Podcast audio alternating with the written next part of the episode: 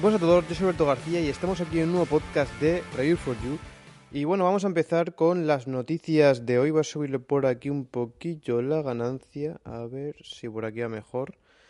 Y vamos a empezar con las noticias de hoy. Vamos a empezar con Google y es que Google eh, parece que no ha llegado a ningún acuerdo con Microsoft, ya que estaban mirando a ver si podían eh, implantar lo que son aplicaciones y juegos y facilitando así eh, como portarlos todos los que hay en la, Play Store a los ordenadores con Windows, pero parece que no han llegado a un acuerdo y finalmente eh, Google en, en los Game Awards anunció que eh, va a coger y lo va a hacer por ellos mismos. O sea, van a hacer un programa en el cual pues eh, haga tanto esa emulación de, para poder eh, correr las aplicaciones de Android y aunque en Windows 11 ya lo trae nativamente, o sea, tú puedes ejecutar una, una APK en Windows 11, no van a querer utilizar esto. O sea, supongo que al utilizarlo, pues también dependería de, de que Microsoft pues, le dé o le deje utilizar su su, su propio emulador o lo que tengan ellos y han dicho que no, que lo van a hacer por ellos mismos y que no han llegado a ningún acuerdo con nada y que lo van a hacer eh, una plataforma suya con la que también van a sincronizar todos los datos, por ejemplo, si estamos jugando en nuestro juego en Android, pues los avances y todo eso también después lo podemos tener en nuestro eh, Mac, o sea, en nuestro, en nuestro portátil o en nuestro PC. Pasamos a la siguiente noticia y es donde Nueva Zelanda ha prohibido el tabaco de por vida a los nacidos después del 2008. Eh, sí que hay que ver, o sea, la verdad que no hay tanta gente ya que fume, o sea, no era como por ejemplo la época de mis padres, de mis abuelos y tal, que era más común ver a gente fumando que gente sin fumar y ahora es como que es todo lo contrario, ¿no? O sea, yo conozco más gente que no fuma que gente que fuma. Eh, Obviamente, sea, eh, todo esto apunta a los gastos que supone para la sanidad del país el que una persona llegue a fumar. Al final, pues el mero hecho de, ser un fumador, pues aumenta tus posibilidades de tener algún problema en un futuro, ¿no? Eh, esto, eh, sí, si tú tienes un seguro o lo que sea, pues al final lo, todo corre a, a, tu cuenta, ¿no? O sea, como por ejemplo fuese el ejemplo en Estados Unidos y tal, pero en Nueva Zelanda creo recordar que también hay una sanidad pública como hay aquí en España y por lo tanto esos gastos eh, van para el Estado. Así que pues tiene todo el sentido del mundo que encima pues es que estamos hablando de una cosa que a ti te supone un dinero y a la vez te está afectando la salud, ¿no? Aquí incluso voy a aprovechar también con el tema de las vacunas, ya que en el grupo pues siempre hay, o sea, siempre que paso cualquier noticia en el tema de las vacunas hay bastante, bastante personas que, que se, bueno, que dan su opinión, eh, algunas mejor que otras, pero bueno, eh, dan ahí sus opiniones y quiero por eh, comentarlo también porque creo que es algo bastante parecido a este, a este tema, ¿no? Eh, se ha anunciado también que Google ha tomado medidas drásticas donde sus trabajadores o se vacunan o son despedidos, ¿no? Donde había gente que no, no lo compartía, o sea, no compartía que te puedan llegar a obligar a ponerte una vacuna sin tú que quererlo, ¿no? Y yo entiendo las partes, entiendo las partes de una persona pues que no, no está seguro de ponerse la vacuna, encima es una cosa que es de tu organismo, ¿no? Que no es, yo qué sé, tienes que ir con una camisa, no, no, es algo que a ti te afecta la salud y donde, pues, si no estás 100% convencido, pues cuesta, ¿no? Yo esa parte lo llego a entender, aunque yo pienso de otra manera, pero llego a entenderla, ¿no? Eh, también hay que entender que, que, el tema de la vacunación eh, creo que no solamente por nosotros, o sea, creo que por ahí van un poco los tiros de cuando se te obliga ¿no? a, vacunarte, cuando no te dejan entrar a, por ejemplo, a restaurantes donde te vas a quitar la mascarilla sin tener un pasaporte COVID, de que hayas tenido que... Después me encuentro también mucho que gente que no está tan a favor de las vacunas te dicen siempre lo mismo. Oye, es que fulanico tiene las vacunas y ha cogido el COVID. Eh, bueno, o sea, yo no me cansaré de decirlo, eh, pero es que las vacunas no son 100% eficaces y en salud no hay nada 100% eficaz. O sea, si lo hubiese, es que no son matemáticas, no es uno más uno, son dos. Al final juegas con estadística, en plan de tienes mayor posibilidad o tienes menor, eh, menor posibilidad. Y, y, me hace mucha gracia porque, por ejemplo, cuando se buscan esos argumentos de es que fulanico se ha vacunado y ha cogido el COVID, eh, me extraña mucho porque después no se muchas veces no se contrasta la información, por ejemplo, con, el tema de, de decir, joder, voy a mirarme gráficas, voy a mirarme gráficas de, de por ejemplo, en cuántos han hospitalizado en X país o en, en global antes y después de ponerse las vacunas, ¿no? Ahí está un poco la cosa. Eh, incluso la vacuna se ha dicho que, que eso, o sea, que al final no es que no cojas el, el COVID, sino que lo coges.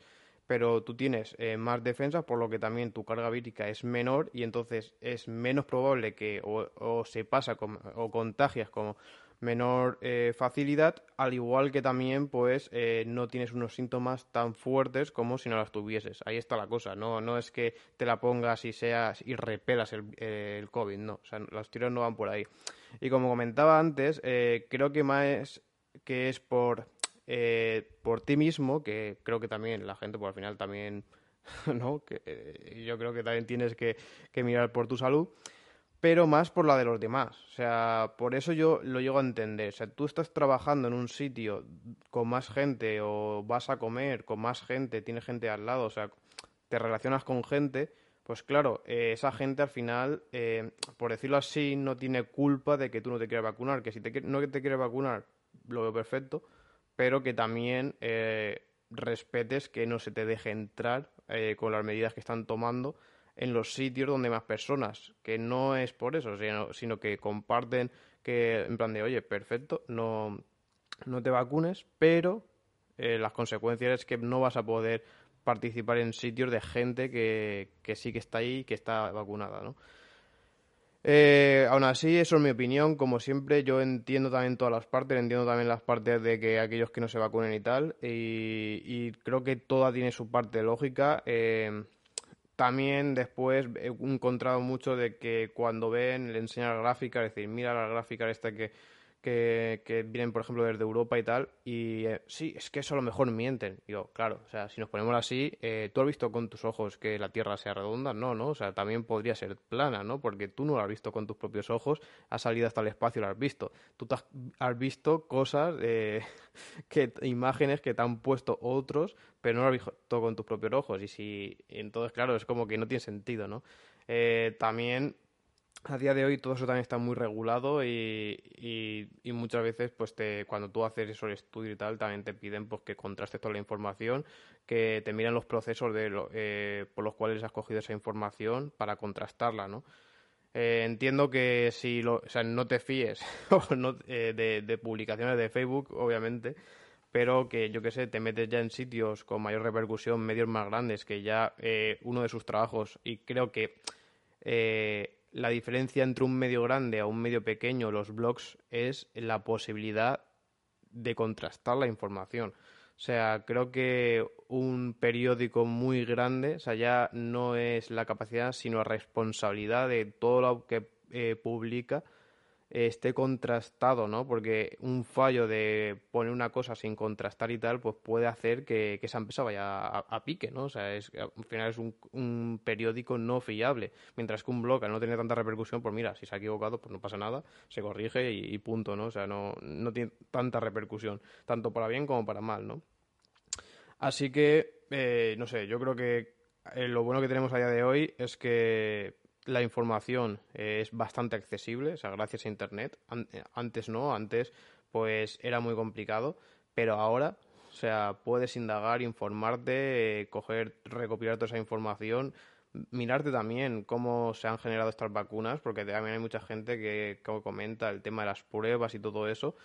Eh, aquí también, gracias a la vacuna, estamos viendo eh, también muchos avances gracias a inteligencia artificial y todo eso que, que llega a analizarte y hacerte con esos algoritmos una suposición que, como os digo, no son todos 100% eh, eh, matemático de esto es así al 100%, sino que a lo mejor tiene un acierto del 90 o del 80%.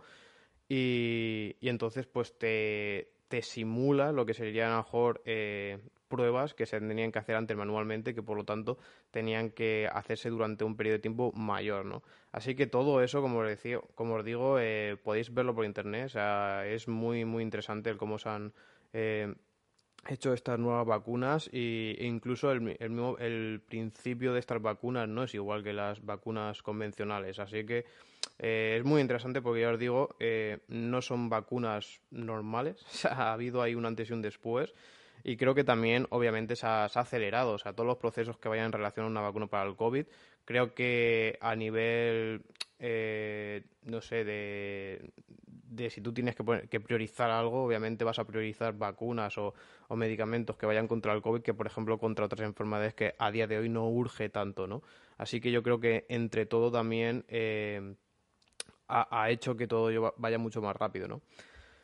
Bueno, eh, también he puesto por aquí una encuesta en Telegram eh, donde ya hemos superado los 8.000 suscriptores en el canal de Telegram arroba Radio4You eh, donde os ponía que, qué os parece esta buena, si es una buena decisión por parte de Nueva Zelanda el tema de la prohibición del tabaco, eh, eh, justamente por eso, ¿no? Por el tema de que al final repercute negativamente a la economía de, del país. El 80% de vosotros habéis dicho que sí, mientras que el 20% dice que no. Eh, yo, como siempre, incluso yo cuando a lo mejor hablo con mi pareja, no sé qué, me dice, hostia, ¿te parece bien qué tal? Digo, mira, yo siempre lo que opino es que mientras que a mí no me afecte, que haga la gente lo que le dé la gana. Lo, lo, que siempre muchas veces digo, si se quiere pegar de hostias contra la pared 50 años, que se las pegue. O sea, mientras que a mí no me afecte, perfecto, ¿no? Una vez que ya te afectas, cuando entonces eh, das tu opinión y dices, oye, esto es que no tienes que hacerlo así, porque es que a mí me va a afectar negativamente en ese aspecto, ¿no? Y yo creo que aquí es donde Nueva Zelanda justamente ha dicho eso, en plan de, oye, ¿queréis fumar? ¿Queréis que empeorar vuestra salud? Vale, eh, pero si yo os doy esa eh, seguridad social, pues obviamente no lo vais a poder hacer, porque al final tengo que pagar yo después las complicaciones que vais a tener vosotros en vuestra salud porque habéis decidido hacer esto, ¿no? Incluso los seguros de vida y todo eso, al final lo que hacen es estadística, o sea, eh, no hay nada 100% efectivo, sino que es qué probabilidad hay que vayas a morir en tanto tiempo, ¿no? Pues según eso, entonces eh, con una fórmula matemática te dice, pues según la fórmula matemática que nosotros tenemos aquí, si esta persona fuma, si esta persona no hace ejercicio, si esta persona tal, si está tal, tal, tal, pues para que nos salga cuenta tiene que pagar una mensualidad o, o, un pago anual de tanto, ¿no? Para que nosotros veamos que seguramente pues vaya a morir a los 60 años en vez de los 90, por poner algo, o sea, un ejemplo. Y, y, entonces, para que a mí me salga rentable eh, lo que me puede suponer el que se muera, pues tiene que pagar esa cantidad antes de que llegue a los 60. Eh, hay veces que no pasa eso, que esa persona dura más, hay otras veces que esas personas duran menos, pero gracias a esa estimación, unas por las otras, pues hacen una media que les sale rentable, ¿no? Al final juegan todo con eso, o sea, son es estadística pura y no hay nada 100% acertado, o sea, no son matemáticas y más con cosas de salud y cosas donde hay múltiples variables que afectan a, al resultado. Es, es muy, muy complejo de, de, tener y esa como hay tantas variables, de, de, tenerlas todas en mente es muy complicado y más a nivel eh, de salud, ¿no? O sea, donde ya hay cosas que se nos escapan de las manos.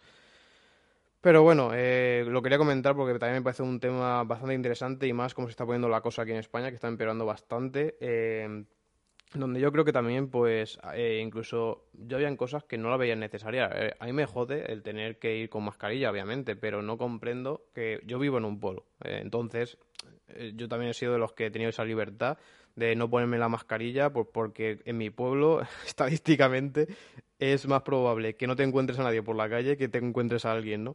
Entonces, claro, si nos encontramos dos por la calle, podemos ir a, cinco o seis metros uno de, de, del otro, ¿no? Entonces ese problema no, no lo tengo tanto. Pero eh, cuando voy a ciudades, eh, a mí me agobia mucho meterme en un Alicante, en un Elche, que hay una multitud de personas y todas sin mascarilla, ¿no? Yo creo que eso es innecesario, o sea, creo que el tema de las calles debería ponerse, por lo menos cuando hay tanta, tanta gente o en ciudades, ir con mascarilla. Y, y eso son cosas que yo creo que también se puede llevar con normalidad, ¿no? O sea, tú al final no es que estés eh, todo el santo día por la calle de una ciudad, sino que te, es cuando te, tra eh, te transportas, o te trasladas de un sitio a otro, ¿no? O vas, y yo creo que, joder, tampoco supone tanto, ¿no? Yo creo que esa, esa parte la podrían haber dejado y seguramente pues nos evitaríamos bastante más contagios. Así que veremos a ver cómo pasamos estas navidades. También hay que decir que aunque hay nuevos contagios, gracias también a las vacunas, eh, los contagiados no eh, necesitan de tanta hospitalización, o sea que sus síntomas son bastante eh, mejores que los de antes y es una cosa que también ayuda a que después las restricciones no sean tan severas, ¿no? Al final lo que medían ahí era eh, el colapso de, los hospitales y cuando veían que ya estaban casi, casi colapsados es cuando ponían las medidas tan estrictas porque si seguían aumentando los contagios y las personas necesitaban de hospitalización, no había, entonces tenía que morirse la gente porque es que no te quedaba otra, ¿no? O sea, llegaba un punto que a mí me lo contaban y digo, hostia, o sea, es que es muy hardcore, ¿no? Decir, oye, esta persona tiene tantos años, pues eh, no la cogemos. O sea, tienes que elegir que viva uno o que, o que viva otro. Y parece de película, pero eso se hace, o sea, se hace actualmente. Pasa que como muchas veces no estamos ahí dentro, no sabemos lo que pasa y no ves esas cosas, pues creo que no somos conscientes de, de, lo jodido que es, ¿no? O sea, de lo jodido es, y yo entiendo que después eh, todo lo que, todos los enfermeros, eh, los médicos y tal estén tan jodidos de decir, hostia, estoy yo trabajando, viendo, teniendo que decidir quién vive quién muere en estos casos, y la gente está tan feliz por ahí y no respeta las normas y nada, ¿no? O sea, eh, creo que eh, no me gustaría a mí verme en la tesitura de tener que decidir quién vive y quién muere. O sea, son cosas que se te quedan ahí grabadas y que vivir con eso tiene que ser bastante jodido, ¿eh?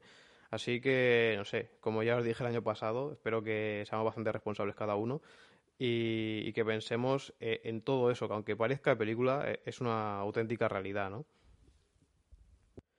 Bueno, también quería comentar una noticia que aunque la noticia en sí yo sabía que no iba a hacer mucha repercusión en vosotros, porque no sé hasta qué punto interesaba mucho, quería explicar eh, el auge que estoy viendo en este sector.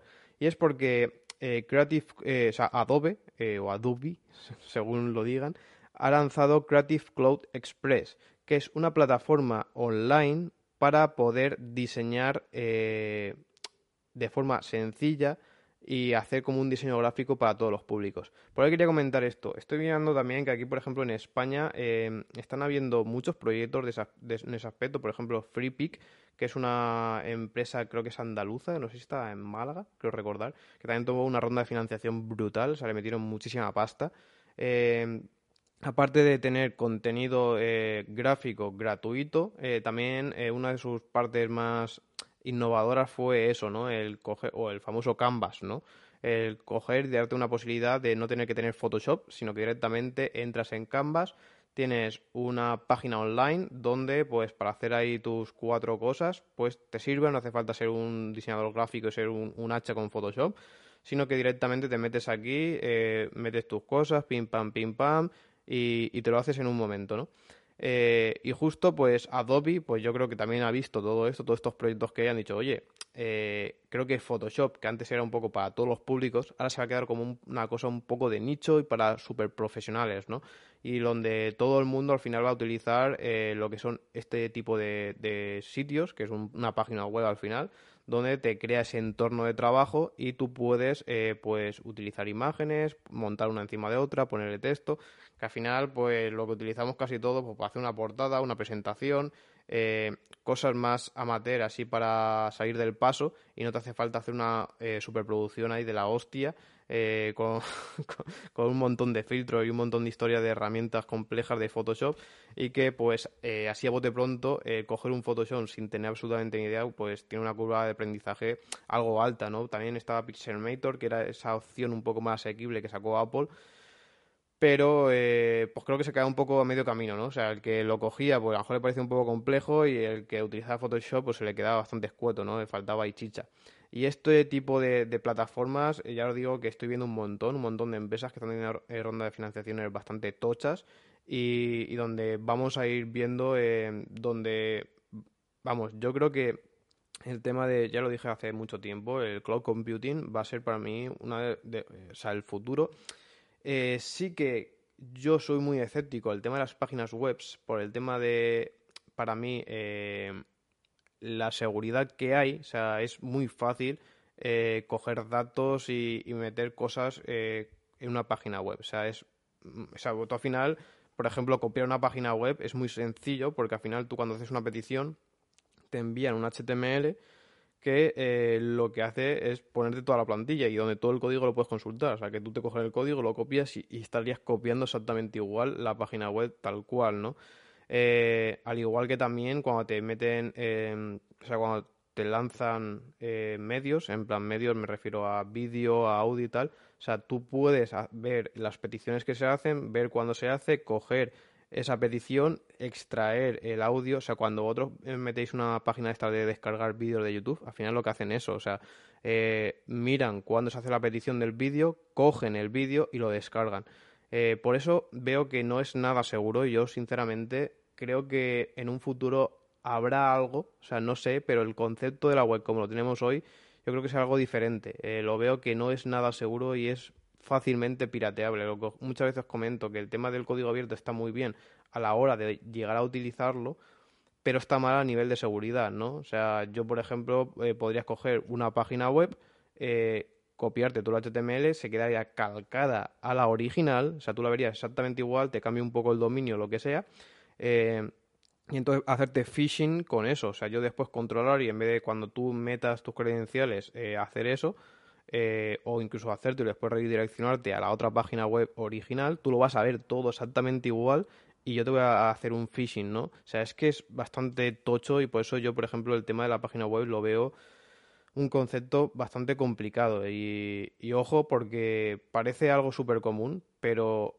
eh, la página web, o sea, el mero hecho de navegar por internet, es muy, muy inseguro. O sea, e-, es muy bestia.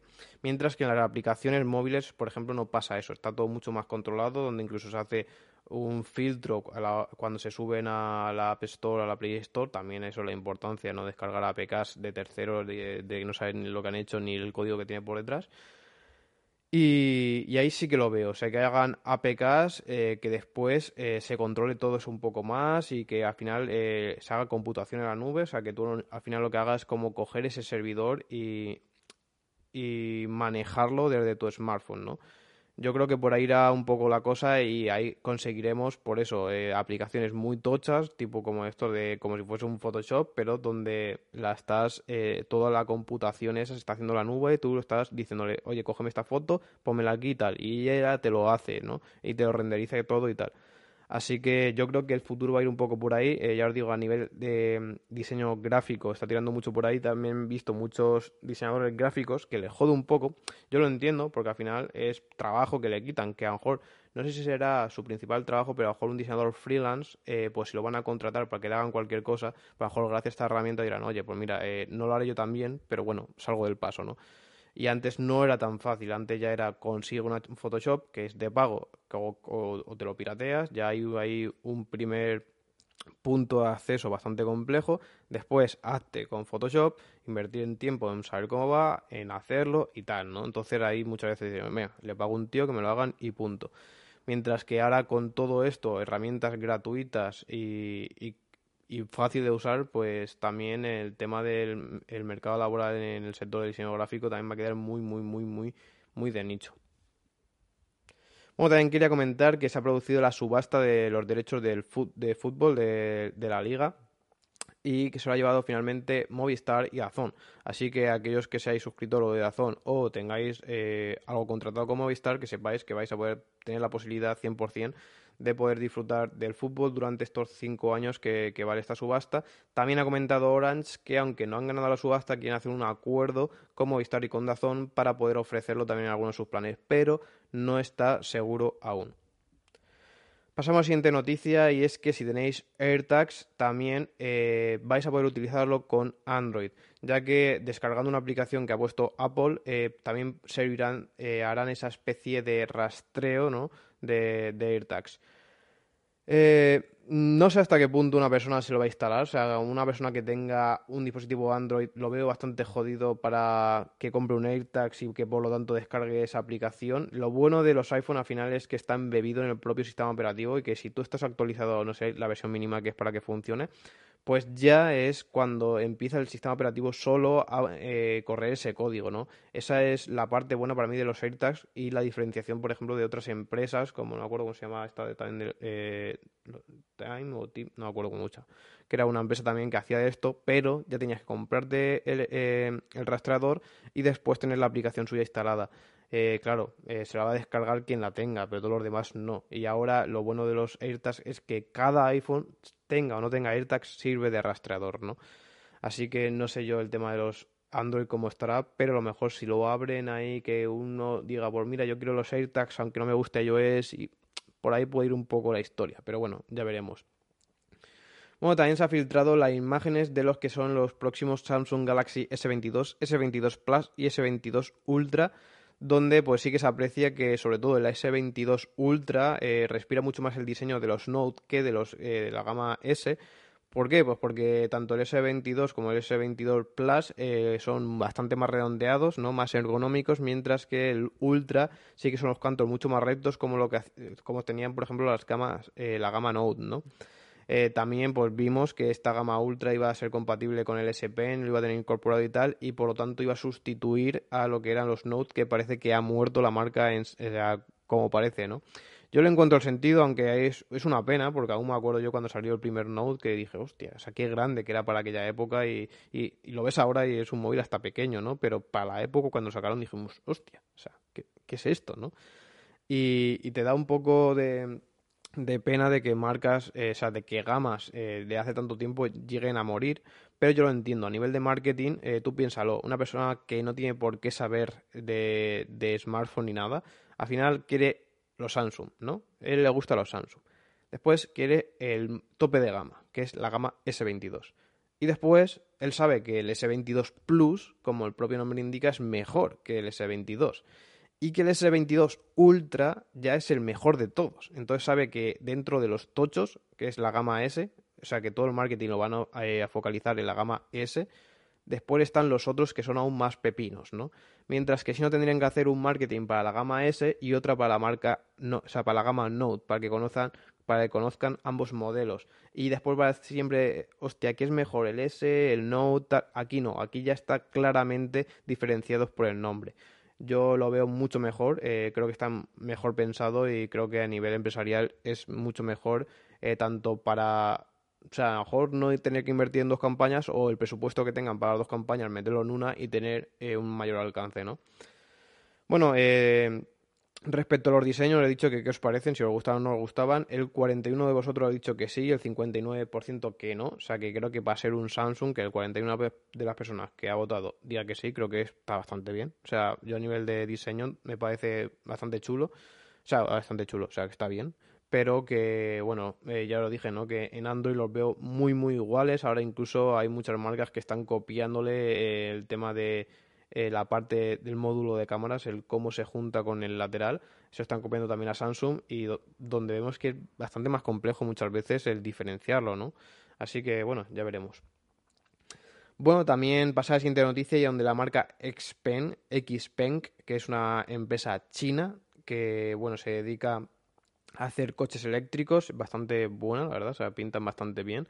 Eh, ha entregado el primer coche a un cliente europeo y como no es en Noruega donde también pues donde os comenté antes que Noruega estaba apostando tan, eh, bastante por el tema de de bueno de incentivar los coches eléctricos.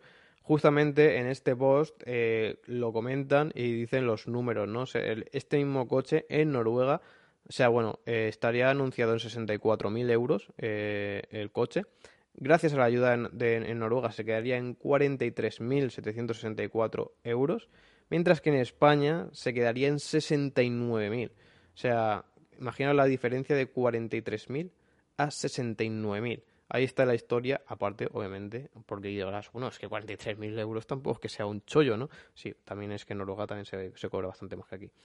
Bueno, he puesto aquí una encuesta de quién creéis que será el ganador en la carrera por el coche eléctrico. El 58% de vosotros, al igual que yo también he votado, creéis que China, eh, lo he comentado ya en varios podcasts. El 21% de vosotros decir que Estados Unidos y el 21% de, vosotros Europa, donde incluyen Alemania y tal y tal. Sí, entiendo que Europa al final pues es muy, o sea, abarca varios países, pero eh, creo que también eh, a, día de hoy es Tesla, después en Europa tal sacan algunos sus cochecitos eléctricos y después China. Y donde las dos que más vende son China, con BID, creo que era la marca, y Tesla. O sea, las dos, y después ya está toda Europa, ¿no? Entonces un poco, iba la cosa un poco por ahí. Yo creo que China está invirtiendo muy bien, o sea, la verdad es que el gobierno chino se tendrá lo suyo, pero creo que de invertir sabe bastante, bastante, y está haciéndolo todo muy bien, en plan de toda la pasta que he generado gracias a, la mano de obra, la voy a invertir en los mercados que están explotando para meterme como líder ahí, ¿no? Y voy a tener absolutamente todo, al igual que eh, también soy uno de los países donde eh, la producción eh, o sea, con mayor producción eléctrica y donde también la energía más barata es y por lo tanto también, por ejemplo, allí es bastante más común el minar y todo eso porque te sale mucho más a cuenta que aquí, ¿no? Así que, eh, bueno, yo China, ojo, pero lo están haciendo realmente, realmente bien. Bueno, también comentar que Sony ha presentado las nuevas tapas. Eh, ya vimos donde hace poco estaba demandando a tiendas que, que, habían hecho tapas de colores y todo eso para PlayStation. Entonces, pues, viendo esas demandas, pues se suponía que era porque se esperaban nuevos colores o estas tapas de forma oficial. Y claro, eh, son tapas que no son nada baratas. Creo que se han anunciado unos 69 dólares, unos casi unos 70 euros eh, más o menos. Eh, y, es caro, o sea, al final dos tapas de plástico ahí que en AliExpress estaban por 20 euros así, están cobrando por 70, ¿no? Eh, aún así, yo creo que en, AliExpress va a seguir habiendo y donde pues seguimos incluso con los típicos AirPods chinos que están y estarán y, lo veo bastante complejo que se llegue a, quitar, ¿no? Pero bueno, eh, han demandado, supongo que por lo menos la empresa o las tiendas más en Amazon y todo eso que está un poco más controlado la habrán gritado y ya pues quedará todo para el mercado de AliExpress, China, falsificaciones, etcétera, ¿no? Bueno, en tema de colores, eh, he dicho que, porque va a estar la, bueno, la blanca que es la actual, después va a venir la negra, la roja, la violeta, la azul y la rosa, donde ha ganado el 34% la negra, que encima es un negro mate que contrasta muy bien con el negro piano, o sea, el negro brillante que tiene la parte central de la PlayStation, y yo es eh, la que a mí me ha gustado, o sea, no sé si cogerme el mando con las carcasas, aunque la carcasa sí puedo me la voy a comprar de AliExpress, porque de 70 euros a 20 por un trozo de plástico, pues hombre, eh, gana bastante. Después eh, ha ganado la roja con un 20%. Eh, después la lila, sorprendentemente, 16%. O sea, bueno, para gustos colores. La roja me mola también. Pero también yo para tener el salón de mi casa, yo soy muy clásico y me encantaría o por la negra o por la blanca actual, ¿no? y la blanca, por sorpresa, ha sido la, la, que peor, o sea, la que menos le ha gustado a la gente, siendo 7%. Y bueno, después la rosa con el 9% y la azul el 14%. Bueno, también comentar y donde, bueno, sí, voy a también dar un poco de feedback eh, del el hack de la PlayStation 4. Eh, ya os comenté también por aquí por el podcast que se habían hecho algunas filtraciones de algunas vulnerabilidades que tenían tanto PlayStation 4 como PlayStation 5 y que venían a través del navegador. O sea, ahí lo estáis viendo. Donde eh, también creo que utiliza la inyección de código JavaScript y donde pues se ha conseguido pues vulnerar el sistema y también acceder para tener esos permisos y poder modificarlo a bueno a como tú quieras no en concreto eh, la vulnerabilidad llega hasta las PlayStation 4 eh, con la versión 9.00 o sea la última creo que es la 9.03 o sea que si tenéis de 9.00 hacia arriba no se puede hackear. Aunque sí que he visto que ahora eh, se está haciendo también otro, o sea que parece que sigue por ahí la vulnerabilidad, no sé si será de hardware, pero creo que no es tan fácil como la 9.0, que es que, se queda de puta madre, la verdad.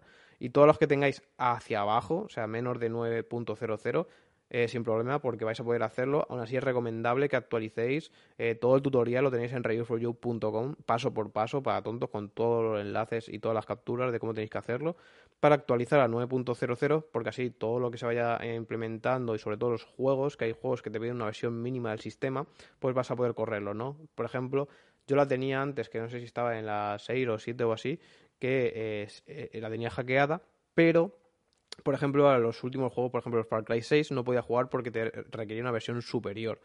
En este caso, gracias a esta actualización, pues prácticamente casi todos los juegos que hay actualmente en PlayStation 4 lo vas a poder llegar a correr.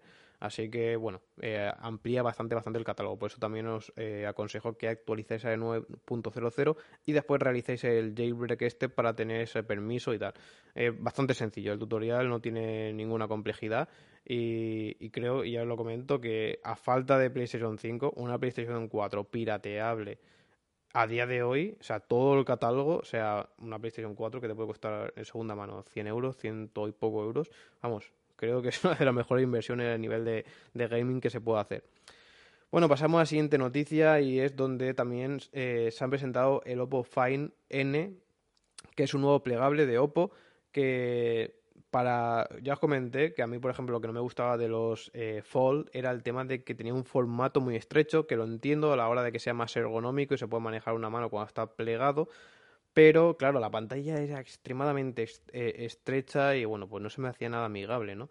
En este caso han hecho eh, por lo opuesto. Aquí creo que era en plan el teléfono idóneo para probarlo, para decir, oye, pues sí, o mejor o peor, y ver las reviews a ver cuál de los dos conceptos es mejor, ¿no? Y es el tema de que han cogido el formato actual y después lo han hecho plegable. Entonces sí que plegado tienes el formato de un smartphone normal y ya sí que al abrirlo se hace bastante más grande, ¿no? Así que bueno, también he puesto por aquí que cuál formato preferís. El 68% vosotros preferís el de este Oppo, mientras que el 32% vosotros preferís el del Fold. Yo a bote pronto prefiero el del Oppo, pero no lo he probado. Por lo tanto, es, una, es algo muy importante probarlo por el tema ergonómico, por decir, oye, ¿se puede utilizar o no se puede utilizar? Porque si no lo pruebas, eh, es difícil, es difícil verlo, ¿no?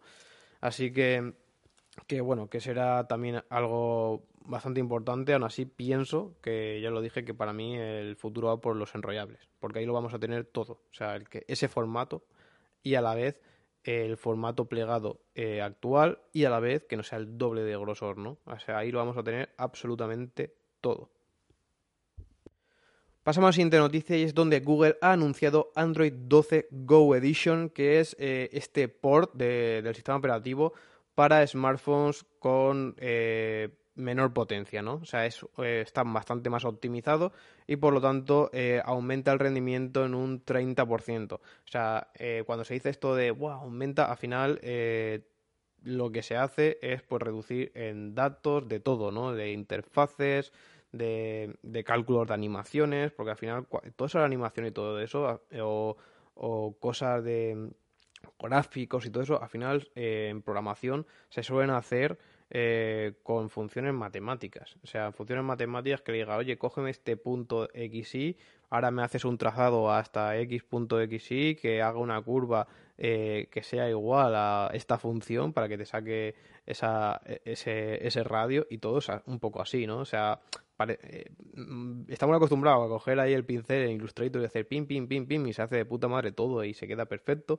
Pero claro, aquí se tiene que hacer así y es bastante jodido, es bastante complicado y, y, y todos esos procesos, esos cálculos matemáticos, todo eso al final tiene que pasar por el procesador para calcularlo, renderizarlo y todo. Y, y, al igual que las animaciones y todas estas historias, ¿no? Al igual que también, pues si hay cosas con más píxeles en cuanto a imágenes JPG y todo eso, pues también más, todo eso más se tiene que procesar. Al igual que también, pues habrán eh, eh, optimizaciones a nivel de RAM, en plan de que, pues, eh, si tienes, eh, puedes tener hasta X aplicación o hasta X memoria aquí, pues al final lo que hace es que te cortan y, te optimizan más, ¿no? O sea, te optimizan para que vaya más rápido, pero que a la vez eh, puedes tener menos cosas a la vez, ¿no? O sea, al final es un poco así, el optimizar va en recortar, es a coger unas tijeras y ir recortando de cada una de las cosas que compone un sistema operativo y empezar a cortar para que sea así mucho mejor, ¿no? Bueno, también pasamos a la siguiente noticia y es donde eh, el Congreso eh, está insistiéndole al gobierno en eh, poner, o sea, lo que es el euro público digital. Creo que es algo que tanto a nivel nacional, o sea, y al gobierno, todo eso, a todos creo que nos beneficia, bueno, a todos no.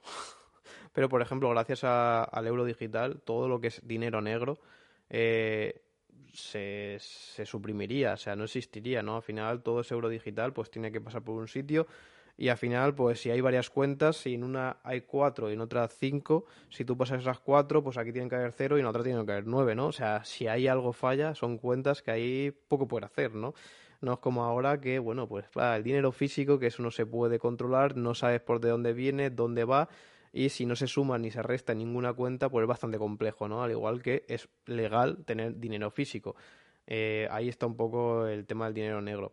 Al igual que también yo cada vez me veo más cómodo a la hora de, de coger y, ir con el móvil sin tener ni cartera ni nada y directamente pagar todo desde el móvil, no tener que llevar dinero físico, incluso me parece como ya algo como casi tercermundista, o sea, hace mucho tiempo ya que no, no pago con dinero físico Aún así, eh, por contrapartida, también veo muchos negocios y muchas historias que va a ser bastante jodido. la supresión, por ejemplo, del tema del dinero físico, que no creo que se haga tal cual, sino que van a convivir ambos. Porque yo, por ejemplo, no veo a mi abuela pagando con el móvil, sinceramente, ¿no? Y entonces, ¿cómo vas a, a, prohibir una cosa y que las personas mayores, por ejemplo, no puedan llegar a pagar, ¿no? Bastante, bastante difícil. Pero si llegasen hasta ese punto, eh, también tengo muchos amigos con la típica de me pagan en A y me pagan en B, que significa que en A es el dinero, por decirlo así, blanco, ¿no? O sea, legal, que te ponen como que es eh, tu jornal, y después el B, que es lo que no está declarado, que es todo el dinero negro. Entonces, muchos sueldos se componen de dos, de la parte A y de la parte B, que a lo mejor pues te ponen el sueldo mínimo y después lo, lo, que, lo que viene aparte, pues todo en negro, ¿no? Entonces, por ellos no tienen que declarar todo eso y la empresa pues ahorra bastante pasta.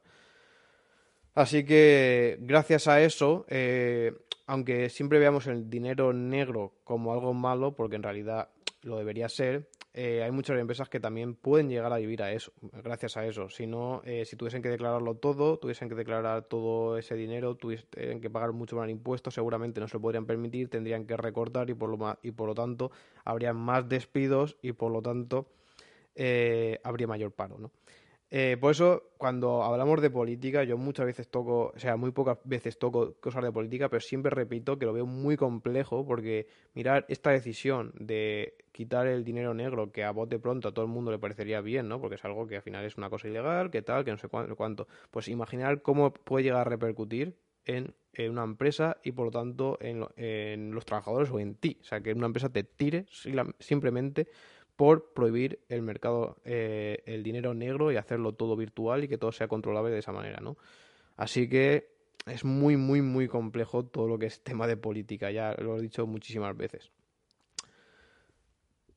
Bueno, también así comentar un poco por encima donde el fabricante chino Bike, B-A-I-C, eh, ya os digo que China se está petando de, en tema de fabricación de coches eléctricos, ha terminado el desarrollo de sus baterías de electrolito sólido. Eh, así, en un breve resumen, este tipo de batería lo que permite es una mayor eh, carga energética y eh, esto, esto quiere decir que en lo que es el volumen, o sea, lo que ocupa una batería, vas a poder tener más energía que las actuales, ¿no? Entonces, hemos llegado a un punto donde más baterías no caben en un coche, o sea, ya se ha aprovechado bastante, donde ves que incluso todo el suelo, todo lo que hasta los asientos y todo está moldeado lleno de baterías pues como no se pueden poner más, ahí está esa limitación física, ¿no?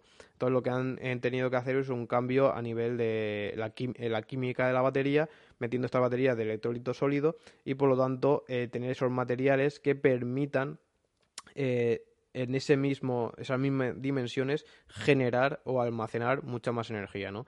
Esto ya, bueno, se vino diciendo desde hace bastante años, el electrolito sólido, pero donde, eh, pues, como toda nueva tecnología, pues tiene que meterse, hacerse toda la producción, abaratarse, eh, escalarlo y por lo tanto empezar a comercializarse. Entonces, pues eso supone años, años y años hasta que se llegue a ese punto.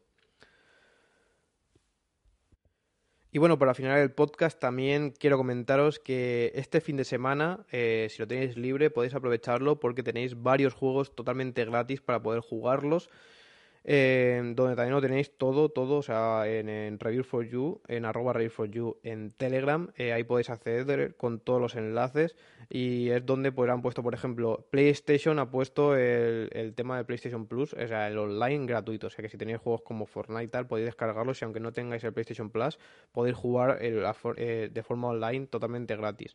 También tenemos eh, otros juegos como el ARG, ARK, para PC, eh, también gratis. Eh, también tenemos el Battlefield, eh, Battlefield el 2042 para PC también gratis. El Assassin's Creed Odyssey, eh, que lo catalogan como uno de los mejores Assassin's Creed, pues también lo tenéis gratis. Y y bueno, pues creo que merece bastante la pena. O sea que si tenéis tiempo este fin de semana, aprovechad porque son bastante juegazos. No sé hasta qué punto lo vaya a llegar a pasar, pero porque Assassin's Creed Odyssey es bastante largo, los últimos Assassin's Creed. Que por cierto también quería comentar que me he hecho tanto con el Origin como el Odyssey.